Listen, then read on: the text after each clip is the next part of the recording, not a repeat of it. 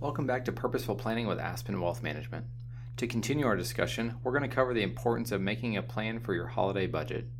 If you've ever experienced a holiday spending hangover in January, you know how easy it can be to overspend.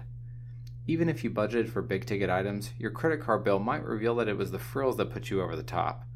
From refreshing your seasonal decor on a whim, to picking up just one more stocking stuffer with every trip to the store, to getting together for drinks with every friend who comes in town, costs can get out of hand pretty quickly around the holidays.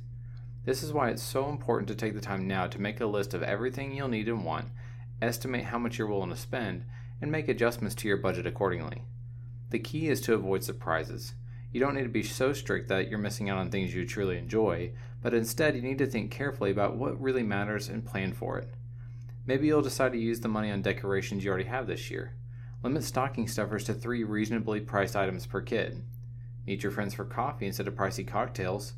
Or simply decide exactly where you're going to splurge and skip the smaller ticket items this year.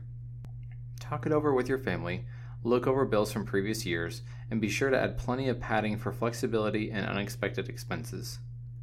Tune back in tomorrow to hear about budgeting for holiday travels, feasts, and festivities. You can listen to us through Alexa or in your favorite podcast app. Visit aspenwealthmgmt.com slash Alexa to learn how.